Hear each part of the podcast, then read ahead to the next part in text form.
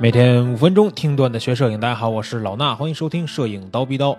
那从上一周这个阿尔法七三发布以来呢，就众多的学员们对这款机器表示很感兴趣，啊，很多咱们的听友也是说，能不能再聊一聊这个机器？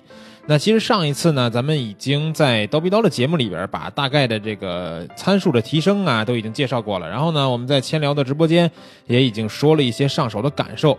当然有一些具体的，比如说像这个高感的表现呀，对吧？像这个啊宽容度的表现呀，等等等等，这些可能都需要我们的编辑在这个严谨的评测室里边去详细的拍摄、呃测试才可以。所以大家呢要关注我们的这个呃评测帖啊，到时候这个文章发出来以后呢，大家一定可以看到很多你们想要的信息。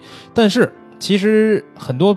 同学呀，或者是听友最关心的问题是什么呢？就是说，这阿尔法七 R 三不是阿尔法七三发布了，对吧？它跟阿尔法七 R 二和阿尔法七 R 三这两个相机到底有什么这个呃可比较的地方呢？所以这个问题啊，其实有点难的。就像我们之前在说佳能的时候啊，是吧？六 D 二发布了，它跟五 D 三是吧？一个老的。更高级一个系列的产品和一个新的更低级的产品，到底哪个好呢？其实我觉得啊，说回到索尼的问题来说，大家一定要根据自己的需求去考虑就可以了。很简单啊，咱们先看阿尔法七 R 三和阿尔法七三。这两个产品，对吧？多了一个 R，它就高了一个级别的这个 level。那这两个产品其实比较起来呢，还是我觉得没有什么可比性，因为毕竟阿尔法七 R 三呢，大概还要贵这么八千块钱左右。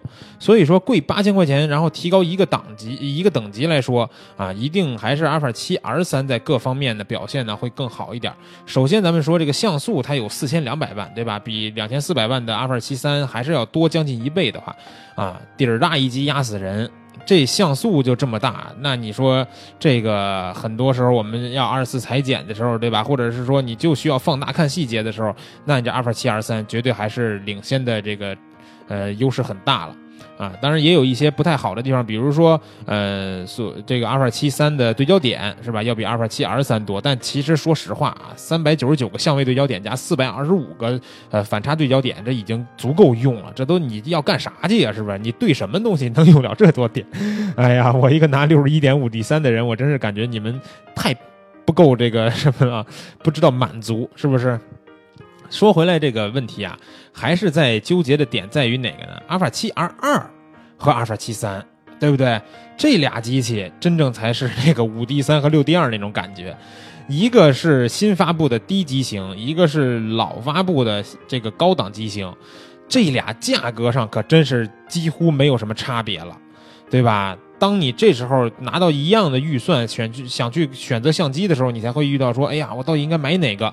所以说，咱们今天主要说一说这阿尔法七三和阿尔法七 R 二这俩相机到底有什么优势。我给大家的第一个，呃，不是第一个吧，我给大家总体的这个建议就是，你一定要根据自己的需求来，明白吧？需求是什么呢？比如说啊，比如说我就想要那六百九十三个对焦点，那你肯定选择阿尔法七三了，对不对？